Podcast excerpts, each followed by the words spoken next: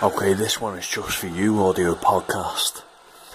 So I've been thinking a lot about this concept now of document versus create content, you know, for social media, whatever game you're in.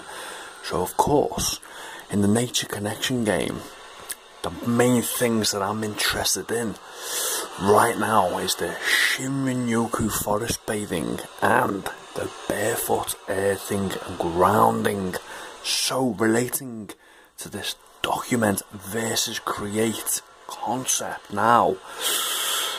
I go Shinrin-yoku forest bathing probably, you know, once a week. However, the barefoot earthing grounding I do every day, so it's easier for me to document the barefoot earthing grounding journey in relation to nature connection than it is the Shinrin-yoku forest bathing because I do it more frequently. It's every day rather than every week. Forest bathing is great, you know. Some of the benefits of forest bathing, health and well-being wise, can last up to six weeks. So if you go once a week, twice a week, once a month, it's still awesome. But I just think there's the opportunity there for me to do the barefoot earth and grounding every day, whether that's on the grass, in the garden, in the park, find some dirt on a trail, or go down the beach and get on that sand and get them waves in there like I've been doing today that I do regular.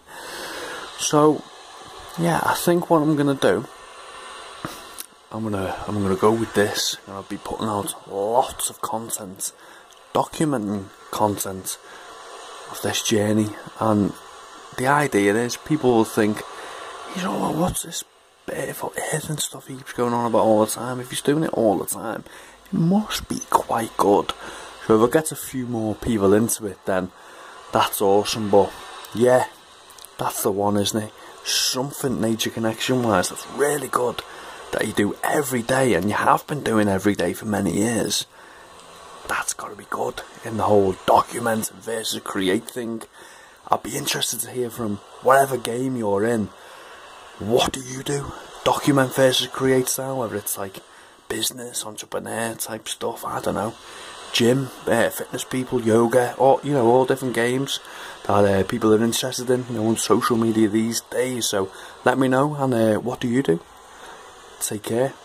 Thanks very much. Enjoy these sounds of the waves where I put my feet on the sand on the beach. It's lovely.